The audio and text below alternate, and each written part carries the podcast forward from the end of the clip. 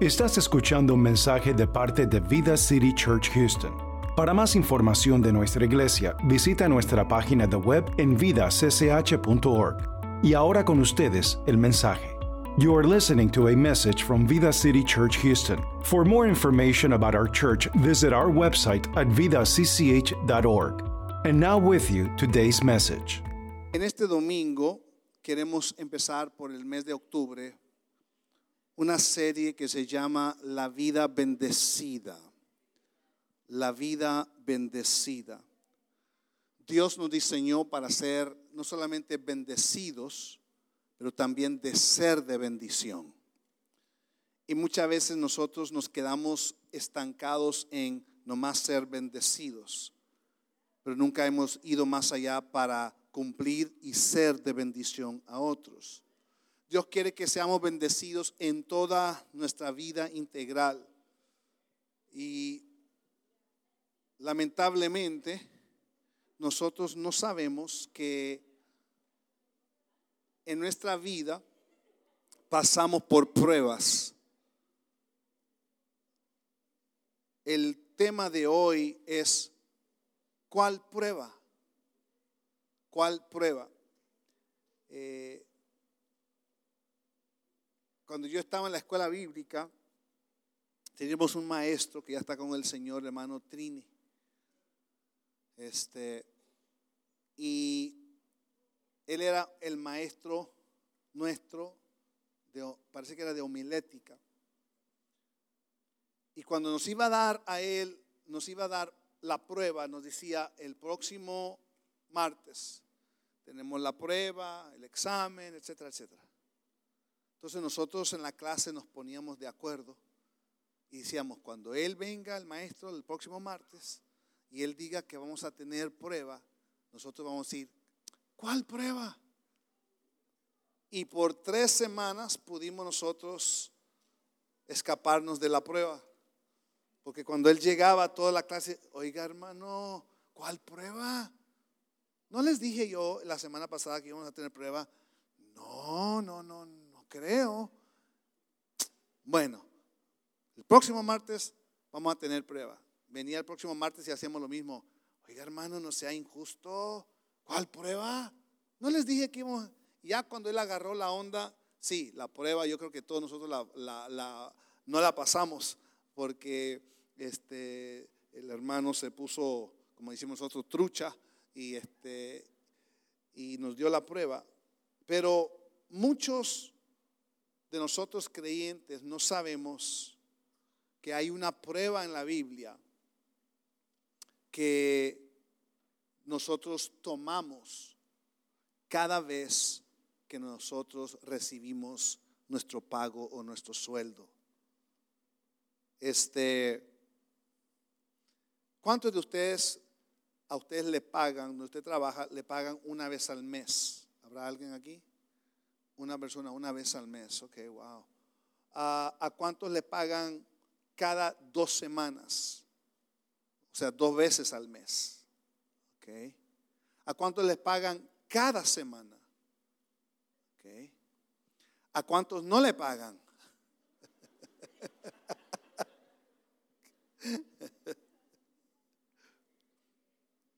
Si usted recibe un sueldo, usted automáticamente ya está puesto a prueba de parte de Dios. ¿Qué va a hacer usted con el 10% de ese ingreso? ¿A quién tú le vas a dar las gracias? ¿A quién tú le vas a dar honor por lo que has recibido? Lamentablemente muchos le dan el honor a la tarjeta Visa. Otros le dan las gracias, aunque con dificultad, a la tarjeta Mastercard. Porque son las cosas o las tarjetas que usted paga primero. Y la razón por qué Dios nos prueba a nosotros es que Él quiere saber si nosotros reconocemos que lo que tenemos viene de Dios. Él quiere, saber, quiere saber si nosotros reconocemos que existimos por la provisión de Dios, el cuidado de Dios, y si le vamos a dar a Él el crédito, la honra y la gloria. Porque a veces nosotros se nos olvida ciertos principios bíblicos y dejamos nosotros de practicarlos. Este mensaje, le aseguro, no lo va a hacer usted brincar, saltar, dar giras y pedir el espacio en el altar. Por los siguientes cuatro domingos quiero traer una enseñanza que puede cambiar, revolucionar o recordarte de dónde y cómo viene la bendición de nuestro Dios. Así que nosotros aquí en Vida City Church casi nunca estamos hablando de dinero, de finanzas, pero tratamos de dedicar a lo menos un mes eh, para hablar de la administración, las finanzas, este, y este es el mes.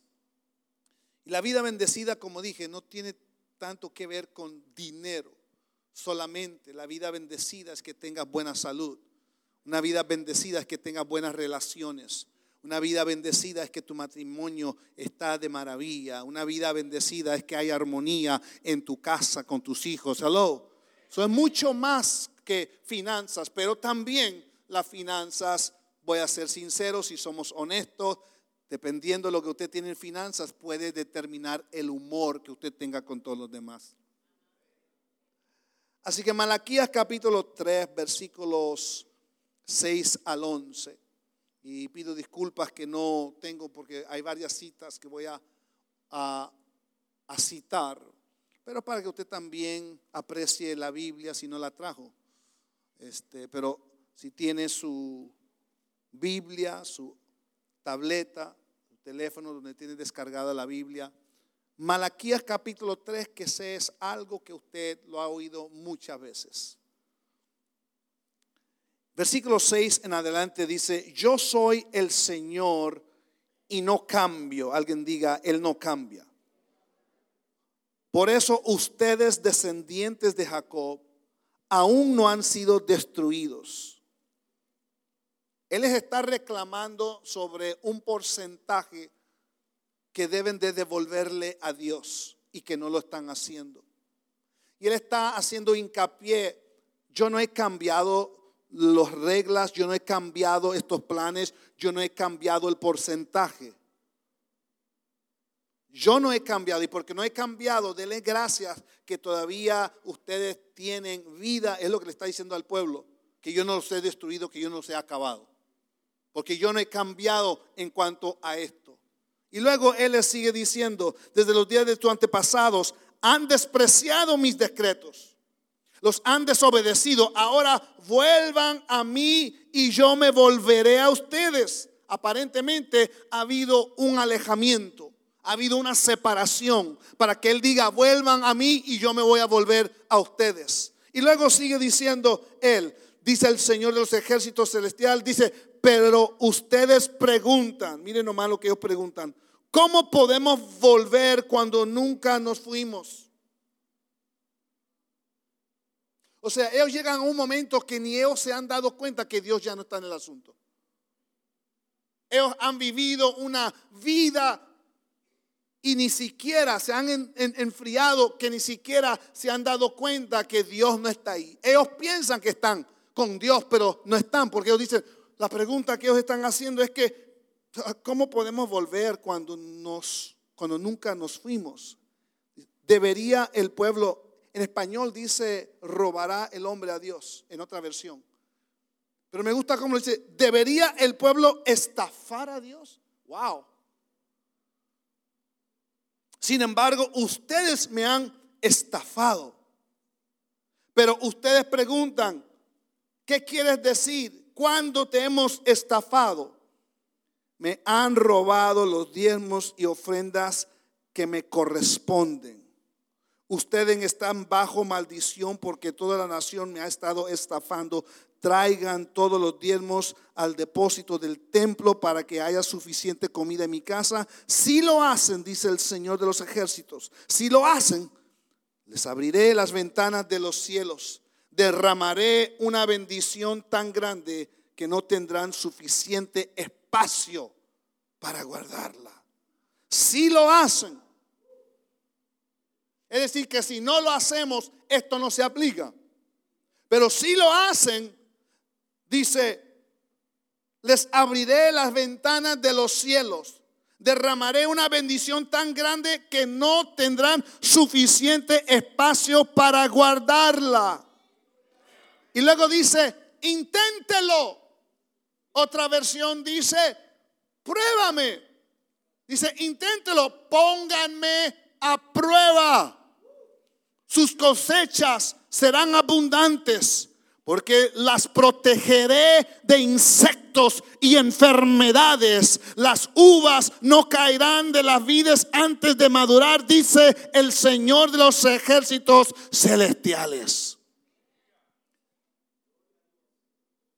Dios, una vez más, está diciendo, yo soy un Dios que yo no cambio. Yo no me he tenido, no he tenido una reunión con el Hijo y con el Espíritu Santo para enmendar esto de lo que me corresponde. No me he sentado con los ángeles y ni con ah, tampoco los serafines para decir qué creen es tiempo, están ellos viviendo en tiempos difíciles, están en el 2022. ¿Cambiamos esto o no? Él dice, yo soy un Dios que no he cambiado. No he cambiado mis planes, no he cambiado mi promesa, no he cambiado tampoco el proceso para obtener la promesa. Yo soy un Dios que no cambio. Y Él está hablando a un pueblo que está lejos de Dios y que ellos se habían olvidado de cumplir las ordenanzas y los mandamientos que Dios les había dado. Esto de diezmar era un comportamiento que reflejaba y distinguía al pueblo de Dios, que ellos reconocían al Dios como el dador de todas las cosas, como el Dios que bendice, como que el Dios que suple, el Dios que cuida. Esto Él lo había establecido para su pueblo para agradecerle por el ingreso, para agradecerle por la cosecha, por el incremento. Pero ellos se habían desviados de ese principio. Yo a veces me pregunto porque hay personas que dicen que nosotros no podemos ser o estar bajo maldición, dado que Cristo Jesús fue a la cruz del Calvario y Él pagó y quitó la maldición. Y eso tiene que ver con nuestra salvación. Pero a veces yo no entiendo porque si Cristo me salvó, hay algunas cosas en el Antiguo Testamento y en la ley que yo todavía tengo que cumplir. Uno de los mandamientos es no adulterarás. Así que como está en el Antiguo Testamento y en la ley, pero ahora yo estoy viviendo en la gracia, por favor, yo puedo ahora adulterar porque estoy en la gracia. ¿Verdad que no? Es absurdo. No robarás, no matarás. Ah, pero porque estoy en la gracia, ahora yo puedo matar y no hay consecuencia. Por... Sería absurdo. Así que hay algunas cosas que yo tengo que entender que también se aplican a mi vida ahora y que también entre las cosas que debo de cumplir, una de ellas es esta que Dios está reclamándole a su pueblo y usa palabras fuertes, me están estafando, me están robando.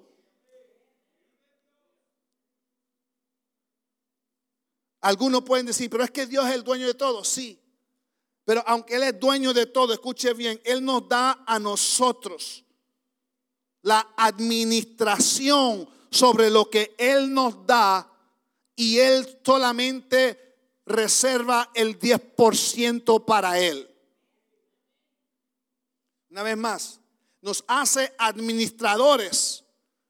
Te deja manejar el 90%, pero el 10%, escuche bien, Él espera que lo devolvamos, porque tú no puedes dar lo que no es tuyo. Hello. Hay que devolverlo, como la máquina de cortar grama que hace casi seis meses usted tiene el garaje que pidió del cuñado. no se lo dio usted. Hello. ¿Se acuerda?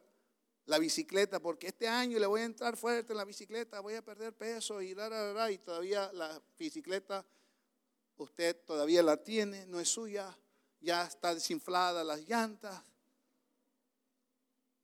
Usted no puede dar lo que no es suyo. Por eso usted no da el diezmo a Dios, usted le regresa el diezmo a Dios, porque todo es de Él. Hello. Él usa estas palabras fuertes de estafar, de robar. Es más, él usa estas palabras cuando él habla con Josué. Josué entra a la tierra prometida y la primera batalla que tiene es con Jericó. Es la primera batalla y Dios dice, como es la primera, todo eso me pertenece a mí, no toquen nada.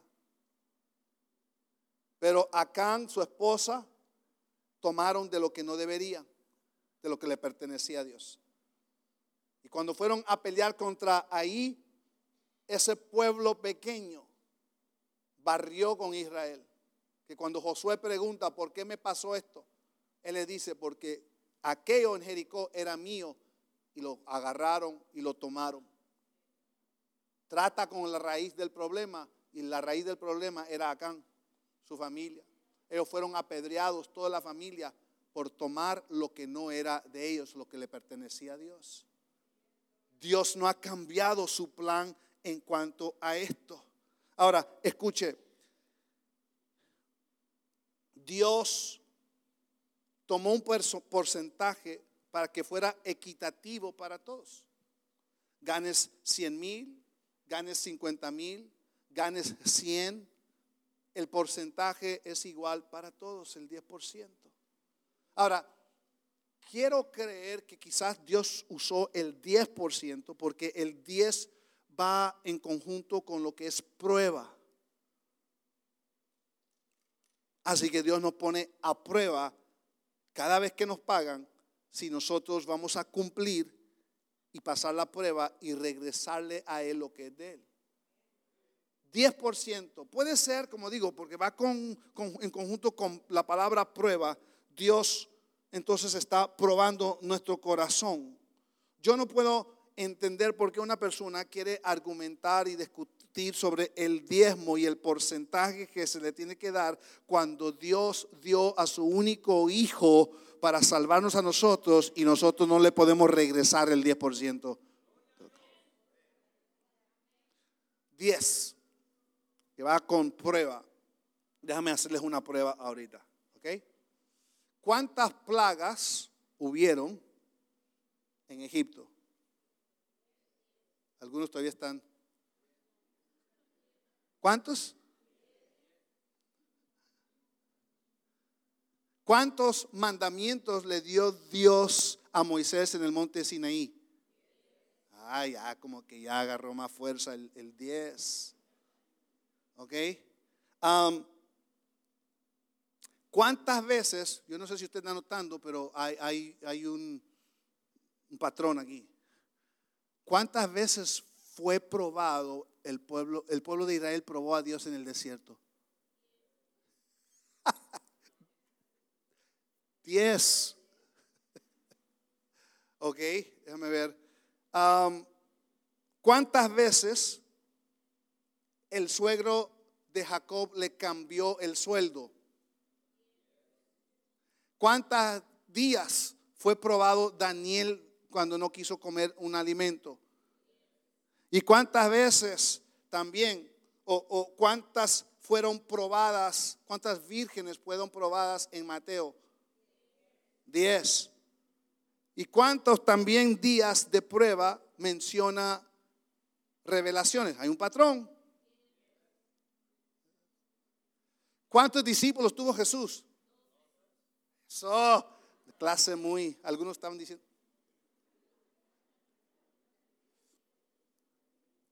Escuche, el diezmar es una prueba de Dios. A ver si podemos ser nosotros fiel. Pero esta prueba es de doble vía. Porque no solamente Dios nos está probando a nosotros si le creemos y podamos nosotros cumplir y devolverle a Él lo que es de Él, pero Él también nos, nos dice, pónganme a mí a prueba. Pónganme a mí a prueba. Mira a ver, y, y cuando se habla de prueba es como se prueba un metal que se pone en el fuego hasta que salga lo puro. Dios está diciendo, si me quieren poner por el fuego para probar si yo soy Dios, si yo soy fiel, si yo soy un Dios que provee, un Dios que cuida, un Dios que sabe tu necesidad y la puede suplir, ponme a prueba en esto y mira a ver si soy lo que soy o no. Es la única parte donde Dios nos da el permiso para ponerlo a prueba. Él no te dice, pruébame si soy el Dios omnisciente, pruébame si soy el Dios omnipotente, pruébame a ver si soy Jehová Shalom, Jehová Jir. No, no, no, no, no. Pruébame en lo que es la finanza. Dame lo que a mí me corresponde y mira a ver si no te doy a ti. Abro las ventanas y te doy algo que tú no puedes ni contener, ni hay espacio para que lo puedas tener. Es el argumento que él está teniendo con el pueblo de Israel. Yo sé que hay algunos que piensan que esto solamente, como digo, es algo del Antiguo Testamento y que no es pertenente a nuestra vida espiritual ahora en este tiempo porque vivimos bajo la gracia. Pero quiero darte algunas escrituras en este, en este tiempo para probarte que aparte que, que, que es algo en el Antiguo Testamento, también en el Nuevo Testamento Jesús lo anima. Algunas cosas que creo que hay que entender sobre esto es que, número uno, como ya les dije, el diezmar es una prueba. Es una prueba. Dios te está probando cada vez que tú recibes un pago o cada vez que tú recibes un dinero. Dios te está probando si tú le puedes regresar a Él lo que le pertenece a Él, que es el 10%. Es una prueba.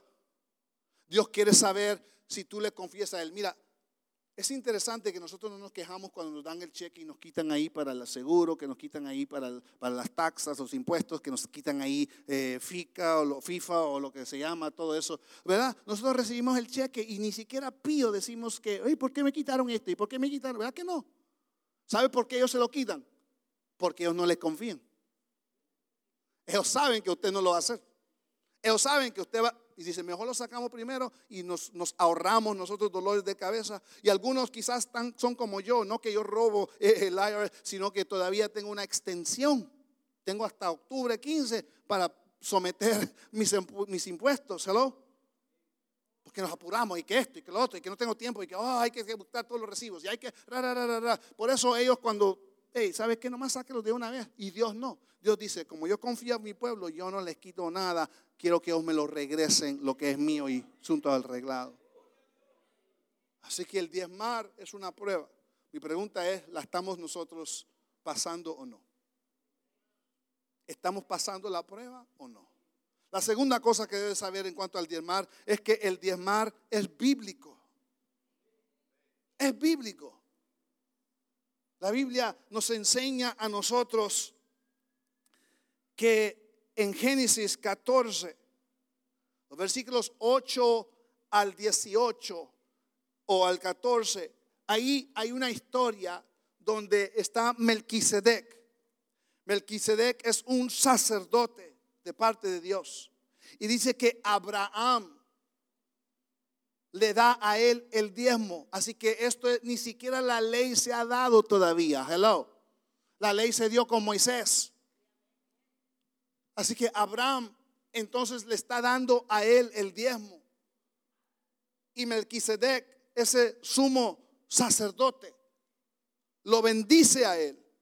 bendice a Abraham.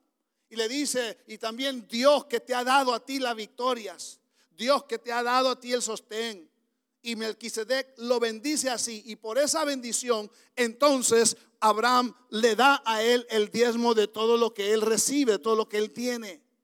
Melquisedec es un tipo de Cristo Jesús.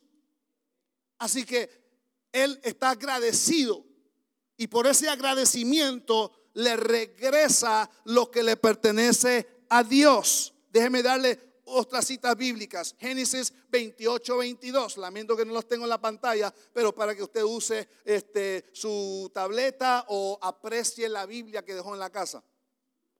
Génesis 28, 22. Jacob entonces hizo este voto. Mira el voto que hizo Jacob. Cuando él despertó de aquel sueño, cuando él había visto que subían y bajaban ángeles, etcétera, él despierta y él hace una promesa a Dios.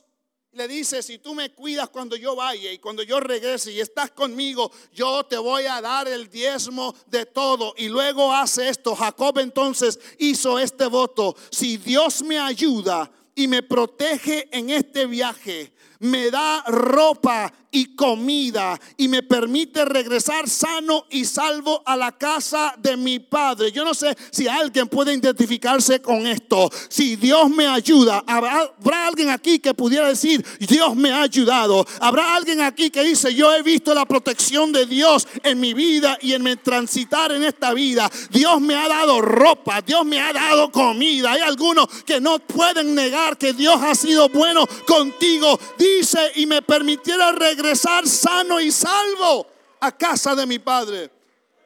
El Señor será mi Dios.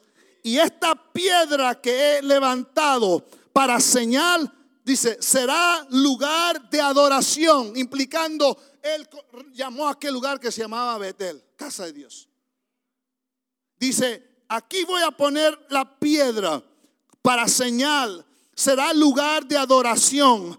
Además, de todo lo que me dé, le entregaré el diezmo. Esto era como 400 años antes de la ley. Ya lo están estableciendo. Están reconociendo que Dios es un Dios bueno que es un Dios que sabe cuidar de nosotros. Y Él comienza a hacer este voto, este va a ser mi voto con Dios. Y aquí voy a poner como señal, como que si fuera la casa de Dios, aquí esta señal y de lo que Dios me dé le voy a dar el diezmo. Levíticos capítulo 27, versículos 30 y 31. La décima parte, la décima parte de los productos de la tierra ya sea grano de los campos o fruto de los árboles. Le pertenece al Señor y debe ser apartado. Es santo para el Señor. ¿Cuánto? La décima parte. ¿Le pertenece a quién? Al Dios. Si deseas volver, escuche bien, a comprar esa décima parte del grano o de la fruta que le pertenece al Señor, tendrás que pagar su valor, escuche bien, más un 20%. ¿Cuánto interés le debemos a Dios?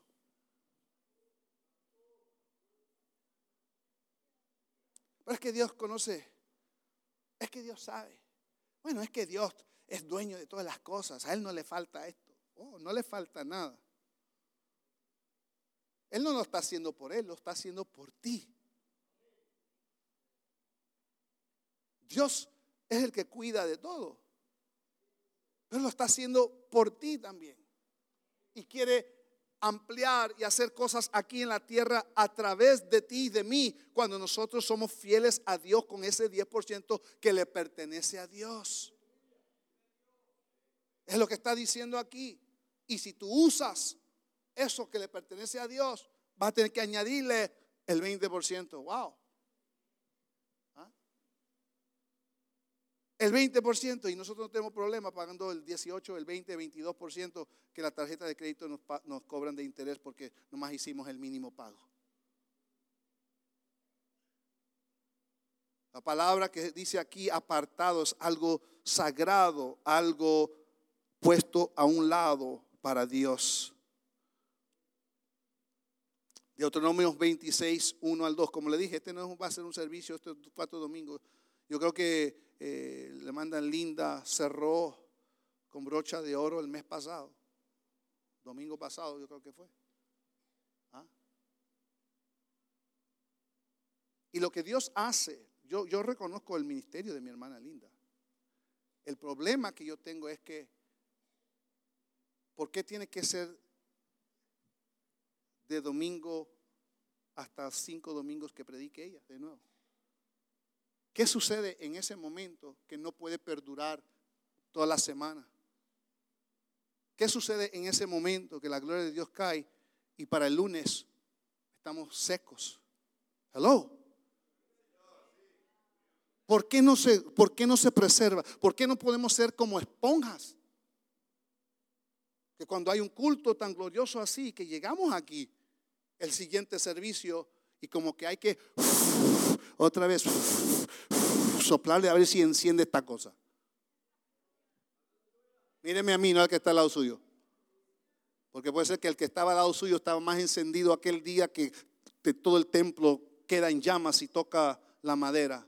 ¿Y ahorita? Puede ser por esto aquí que yo estoy hablando que no perdura, que no dura, que no se queda, que no puede mantenerse encendido porque no estamos cumpliendo con lo que Dios está haciendo. Y que estas son visitas de Dios, como Dios diciendo, ¿se recuerdan de esto? Pero la desobediencia en otras cosas son las zorras pequeñas que hacen echar perder la viña. Hello. Son las cosas pequeñas que no estamos cumpliendo. Yo me gozo, yo no me encelo, yo me gozo cuando yo veo, estoy fuera predicando en otra parte, yo estoy viendo entre los hermanos y dice, hermano, ¿qué está haciendo? Estoy viendo mi servicio. Usted concéntrese en el suyo. Ahorita predico. Yo tengo una iglesia también y estoy viendo, yo veo los dos programas que, salen. Yo digo, wow, sí, qué bueno. Me inspira cuando yo vengo también a, a predicar donde yo estoy, yo también ya estoy encendido. Pero el problema es por qué. ¿Por qué nuestros servicios vienen a ser eventos?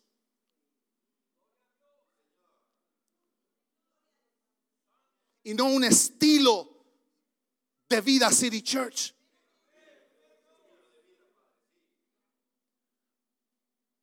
Podrá ser por estas cositas que nosotros también, recuerde, ¿en qué debemos devolvernos a ti? Ni ellos sabían que Dios no está. Hello. Y aquí este hombre dice, yo te voy a establecer aquí una piedra casa de Jehová y aquí yo te voy a dar el 10% de lo que tú me bendigas. Dice Deuteronomio 26, versículos 1 y 2, cuando entres en la tierra del Señor tu Dios, que que el Señor tu Dios te da como, dice, preciada posesión y la conquistes y te establezcas en ella. Dice, coloca una parte de las primicias de lo primero, coloca una parte de la primicia de cada cosecha, ponlo en una canasta y llévala al lugar de adoración designado el lugar que el Señor tu Dios elija para que su nombre sea honrado. Deuteronomios capítulo 26. Estamos hablando que el diezmo y el diezmar es bíblico. Dice entonces, versículo 13 de Deuteronomio 26, entonces declararás delante del Señor tu Dios, he dado todos mis diezmos regulares. Además he dado de mis bienes a los levitas, a los exaliados, a los huérfanos, a las viudas, de la manera que tú lo ordenaste no he violado ni olvidado ninguna de tus reglas. No he tocado el diezmo estando yo en ceremonialmente impuro por estado de duelo, ni lo he ofrecido a los muertos. He obedecido al Señor mi Dios y he hecho cuanto me has mandado. Aquí está un pueblo, escuche bien, que entiende que las cosas están mal y dice, hay que alinearnos de nuevo a lo que Dios está pidiendo. Y cuando Él comienza a alinear las cosas, él comienza a evaluar, esto le pertenece a Dios y yo no lo he compartido con nadie. Yo no tampoco lo he hecho con luto. Yo tampoco lo he hecho cuando ha habido ceremonialmente alguien que haya fallecido. Yo he guardado esto y he guardado este precepto y lo he traído y lo he dado al Señor, lo he bendecido. Y cuando tú eres fiel con tu diezmo, cuando tú eres fiel a Dios, tú entonces puedes orar el versículo 15 que dice, mira desde tu santa morada en el cielo y bendice a tu pueblo y a la tierra que nos has dado, tal como prometiste a nuestros antepasados, una tierra de la que fluye leche y miel. ¿Te imaginas tú lo que Dios puede hacer cuando nosotros somos fieles en solamente regresarle el 10% que le pertenece a Él? Bíblico, es bíblico. Ahora ponte a pensar en este versículo. ¿Cómo nosotros, cómo hemos usado lo que le pertenece a Dios? Ellos se examinaron y dijeron, no hemos hecho esto, ni esto, ni esto con ello, con ello, con ello. No, no, no, hemos obedecido tal como tú lo has pedido. Y por lo tanto ahora abre las ventanas, mira sobre el balcón del cielo y bendícenos. Pero ¿en qué hemos usado nosotros lo que no nos corresponde a nosotros usar porque le pertenece a Dios? ¿Qué zapatitos nuevos tengo que realmente pueden ser zapatos robados?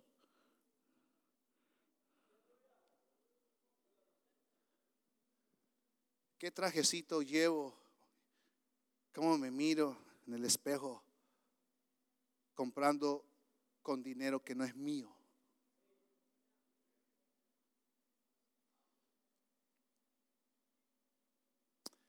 Qué rico estaba el steak en Longhorn Steakhouse.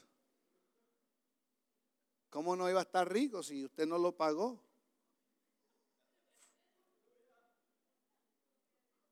Fue Dios que lo pagó con lo que usted le quitó y le robó. Y luego sale un, ¿y por qué tengo agruras? No sé qué tengo. ¡Ah! Ay, no sé, ¿dónde está el aquel salsa? ¿Y dónde? Ellos estaban examinándose. Y él dijo, yo no he usado lo que es de Dios para esto, ni para esto, ni para esto, ni para lo otro, ni hello.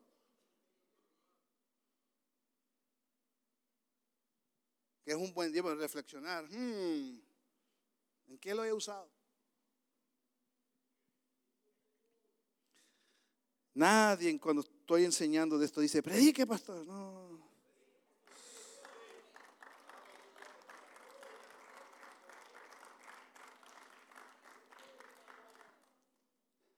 Déjales hago una pregunta. Yo sé que hemos hablado del Antiguo Testamento. Si Jesús nos dijera que teníamos que diezmar, ¿lo creeríamos? Oh, sí. La segunda pregunta, pero lo haríamos.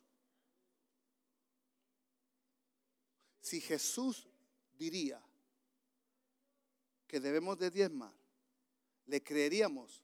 Amén, gloria a Dios. Santo. Pero lo haríamos. Bueno, mire, nada, espere, pastor, espere. Mire, lo que Jesús dice en Mateo 23, 23. Dice, hay de ustedes, fariseos y escribas hipócritas. Mire, mire por, mire por lo, que, lo que Él les está diciendo esto. No es porque no están diezmando. Dice, porque diezman hasta la última hojía de menta del jardín y se olvidan de lo más importante. Otra versión dice desde el, ah, comino, menta, de todo de su jardín, hasta la última hojía. Mire qué tan diezmadores eran. Ellos aseguraban, aquí le vamos a dar todo. que mira, se cayó una hoja. Agarra esa hoja porque es parte de esto que es del Señor. Hello fieles en sus diezmos. Pero Él no les está reclamando por los diezmos. Él está reclamando por lo siguiente, escuche bien. Dice, se olvidan de lo más importante que es hacer justicia, de este, eh, tener misericordia y fe. Y mire lo que él dice después. Sí, hay que diezmar, pero no se puede dejar un lado lo que es aún más importante. Así que hay que diezmar, pero hay que vivir una vida recta también. Hello. Hay que diezmar, pero hay que vivir en santidad. Hay que diezmar, pero no hay que dejar de orar, no hay que dejar de ayunar, no hay que dejar de hello. Hay que sí, sí, tienes que diezmar, pero no deje lo demás.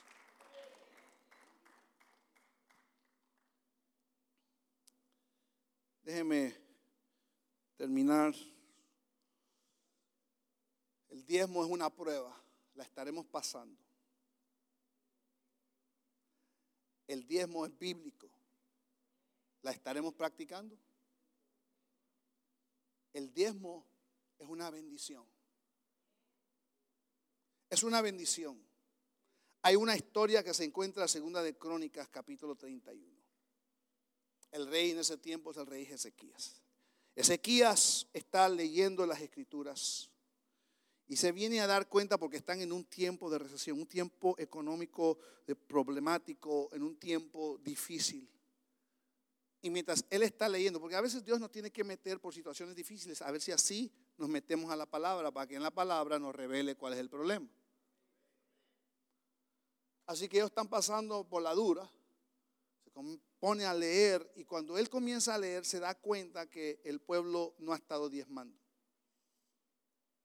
Se está dando cuenta que no le están regresando a Dios lo que es de Dios se está dando cuenta que porque no lo están haciendo, Dios también se ha apartado y Dios ha traído calamidad.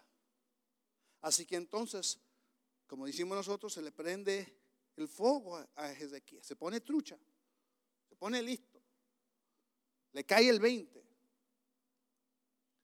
Y él entonces comienza a hacer algo y es en segunda de Crónicas versículo 31 versículo 4, segundo libro de Crónicas, capítulo 31, versículo 4, ahí es donde ahora llegamos. Cuando él vio todo lo que no se estaba haciendo y que estaban desobedeciendo a Dios, versículo 4 dice, mandó también al pueblo que habitaba en Jerusalén que diese la porción correspondiente a los sacerdotes levitas para que ellos se dedicasen a la ley de Jehová. Recuerde que en Malaquías era la razón por qué Dios les había dicho, están bajo maldición, me habéis robado. Cuando ellos preguntan, ¿en qué te hemos robado? ¿En qué te hemos estafado? Los diezmos y las ofrendas. Así que Ezequías comienza a mandar un decreto y mandando también al pueblo que estaba en Jerusalén que diese la porción correspondiente para que ellos pudiesen dedicarse a la obra y a la ley de Jehová. Quiero hacerte una pregunta. Cuando usted viene a la iglesia, cuando usted viene a Vida City Church, ¿usted de veras disfruta del alimento que se le da aquí? Cuando usted viene aquí a Vida City Church, usted de veras, de veras, de veras, con toda honestidad, usted recibe de Dios aquí. Es interesante que cuando nosotros vamos a comer en un restaurante, si como cualquier restaurante Lupe's Tortilla, yo no voy pago en papacitos. yo doy mi dinero en donde yo comí. Todo el plan de Dios era que el 10% llegara a la casa de Jehová. Yo no tengo problema en hablar esto porque yo no recibo todos los días, yo estoy en un sueldo también. Así que yo no tengo por qué pedirle disculpas a nadie por lo que yo tengo o no tengo. Si sé manejar bien mi dinero, alguien dijo, si tienes el dinero, compra lo que quieres. Si no tienes dinero, compra lo que puedas. ¿Hello? Si usted está viviendo más allá de lo que entra de su presupuesto, por eso usted está endeudado como está. Pero si usted es fiel en sus diezmos y Dios lo ha bendecido, usted no tiene que andar dándole disculpas a nadie por el carro que usted maneja o por la casa o el vecindario donde usted vive.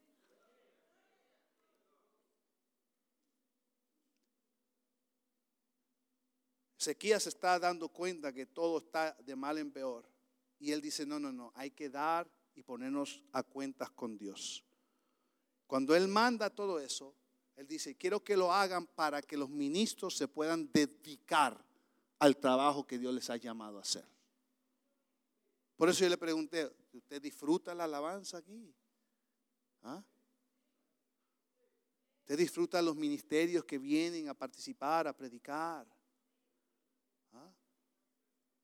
Alguien, escuche bien, tiene que pagar por las utilidades aquí. Y alguien las está pagando. Hay ocho unidades para tratar de mantener este lugar fresco para ustedes. Damos también al personal que tenemos en la oficina. Alguien está pagando por eso.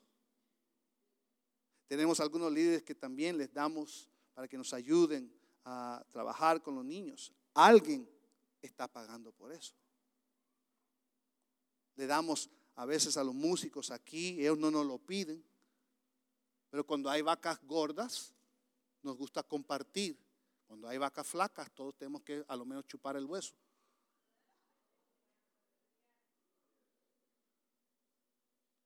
Así que se les da. Alguien lo está haciendo. Mi pregunta es, ¿serás tú? ¿O será el que está enfrente, detrás o al lado tuyo que lo está haciendo porque está siendo fiel en dándole o regresándole a Dios lo que le pertenece a Dios? ¿Ah? Cuando Él pone al pueblo de Dios a ponerse en línea de nuevo. El versículo 5 dice lo siguiente. Segunda, segundo libro de Crónicas 31, ahora el versículo 5. Leímos este eh, el 4. El 5 dice, tan pronto como se dio la orden, escuche bien, los israelitas entregaron en abundancia las primicias del trigo, del vino, del aceite, de la miel y de todos los productos del campo, también dieron en abundancia el diezmo de todo. El versículo 6 dice, de igual manera, los habitantes de Israel y los que vivían en las ciudades de Judá entregaron el diezmo de bueyes y ovejas y de todas aquellas cosas que eran consagradas al Señor su Dios y todo lo colocaron en montones. Comenzaron a formar los montones en el mes tercero y terminaron en el mes séptimo. Cuando Ezequías y sus oficiales fueron y vieron los montones, bendijeron al Señor y a su pueblo Israel. Fíjense lo que ocurrió nomás con el 10%. Con el 10% tuvieron que empezar a hacer montones. Porque el pueblo entendió el principio y la única manera también de entender el principio para darlo fue que Dios también les bendijo ¿qué? Las cosechas. Dios empezó a bendecir lo que ellos estaban produciendo, lo que ellos estaban sembrando. Dios empezó a bendecirlos tanto que también cuando ellos dieron sus diezmos, dice que en la casa de Jehová había de amontones para hacer lo que Dios los había mandado hacer. Por eso yo preguntaba, si cuando usted viene a Vida City Church, usted es alimentado, usted es bendecido, si usted es tocado, si usted sale animado, si usted quizás hoy, yo sé que hay alguno que dice, no, hoy no debería haber venido hoy, hoy debería haber hecho rock, paper, scissors. No, no, no, no. Pero si podemos nosotros agarrar esto, yo le aseguro que todo lo que comience a suceder en la iglesia no será evento, será estilo de vida para Vida City Church. Y lo que se experimentó el domingo pasado será algo que se experimenta todos los domingos, en casa también. Pero será como lo que pasó con Acán, que afectó a todo el pueblo. Que tú fuiste bendecido, cayó la gloria sobre ti, que tú caíste al suelo por primera vez y sentiste el poder de Dios, etcétera, etcétera, etcétera, etcétera. Pero anda, vete ya. ¿Por qué? Porque somos afectados. Porque el no participar, el no creer, el no hacerlo, ¿me afecta a mí? Claro que sí. Le afectó a todo el pueblo de Israel y perdieron contra ahí. Hasta que no enderezaron ese problema.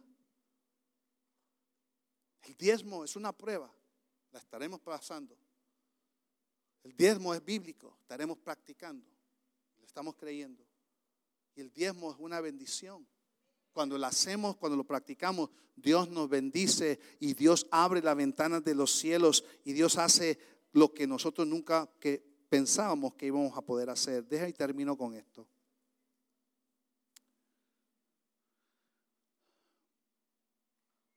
Esta es simplemente una ilustración, diga es una ilustración. Y vamos a decir que yo a mi hermano Rick Sansivirini, lo pude, lo pude alcanzar para el Señor. Y luego a mi hermano Carlos también lo pude alcanzar para el Señor.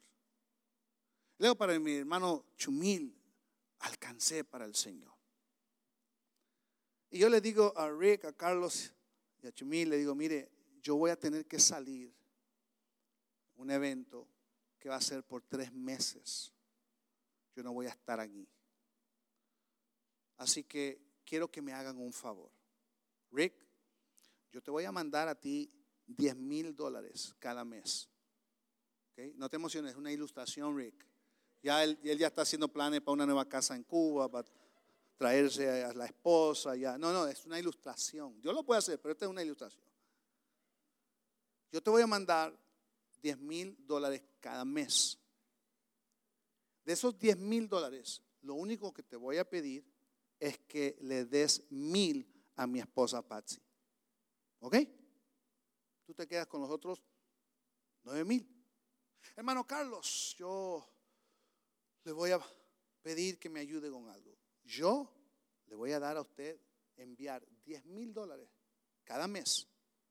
voy a estar fuera tres meses pero lo único que yo quiero es que usted nomás le dé mil dólares a mi esposa. Usted quédese con los otros nueve mil. ¿Está bien? Chumil, hey, necesito tu ayuda. Voy a salir por tres meses. Yo te voy a mandar a ti diez mil dólares. Lo único que yo pido de ti es que a mi esposa le des mil y tú te quedas con los nueve mil. ¿Estamos bien? Así que me voy, pasa la primera semana, pasa la segunda semana. Ya se llega el mes. Claro, yo estoy hablando con mi esposa, pero como el trato se lo hice con ellos cada mes, le llamo al último de mes y le digo, mi amor, ¿cómo estás? Bien, te extraño mucho. Ah, yo también. No, pero yo más. No, no, no, no, yo te extraño más. Ah, disculpe, estoy entrando ya en unas conversaciones que mi esposa y yo tenemos cuando están. Le digo, mira, mira, mira, este, Rick te ha mandado algo, te ha dado algo. Fíjate que él ha sido puntual me dio mil dólares. Ah, qué bueno, gloria a Dios. Qué bueno. Oye, ¿y qué del hermano Carlos? El hermano Carlos, él me ha enviado dos mil dólares. Pues yo nomás le pedí que te diera mil, sí, pero él ha sido generoso. Él me ha dado dos mil dólares. Oh, qué bueno, qué bueno. ¿Y qué de Chumil? Bueno, mi amor, usted va a tener que hablar con Chumilito. ¿Por qué? Estaba empezando bien, pero fíjate que últimamente me mandó 700 dólares y luego me mandó 400 dólares. Digo, ¿es todo? Sí. ¿No te han mandado los mil? No. Ok. ¿Cómo cree usted que yo me sentiría? Número uno, no es tu dinero, no es de tu dinero, es de mi dinero que yo te estoy dando a ti. Número dos, te estoy pidiendo no más el 10% que se le deja a mi esposa. Tú te quedas con los otros 9 mil, el 90%. Porque no es ni tu dinero. Yo te lo estoy dando. Es más, te lo estoy dando para que des y tú te estás quedando con 90%. ¿Cómo crees que yo me sentiría con Chumil? Chumil, estoy dando 10 mil dólares, Chumil. Te estoy pidiendo más que des mil a mi esposa. Lo demás, quédate con ellos. No es ni tu dinero, yo te lo di. ¿Cómo se sentiría usted? ¿Cómo se sentiría Jesús? Que nos salvó a nosotros. Y dice, mire, voy pues a preparar lugar para vosotros, para que donde yo esté, vosotros también estéis. Pero mientras que yo estoy fuera, te voy a pedir que de todo lo que yo te dé a ti, porque todo lo que tú tienes es mío. David lo dijo de esta manera, de tu mano hemos recibido y de eso te damos. El Señor Jesucristo dice, te salvé a ti, lo salvé a ustedes, te di un buen trabajo, te di...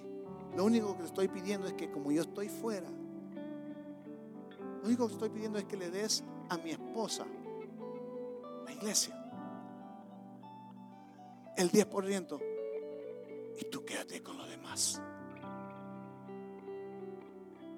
¿Cómo cree que se sentiría o se siente Jesús sabiendo que eso fue lo que nos encargó y nosotros de lo que Él nos ha dado ni siquiera le hemos podido dar el 10% que Él quiere que le demos a su esposa, la iglesia? y que nos podamos quedar con el 90%. Toda cabeza inclinada, todos ojos cerrados.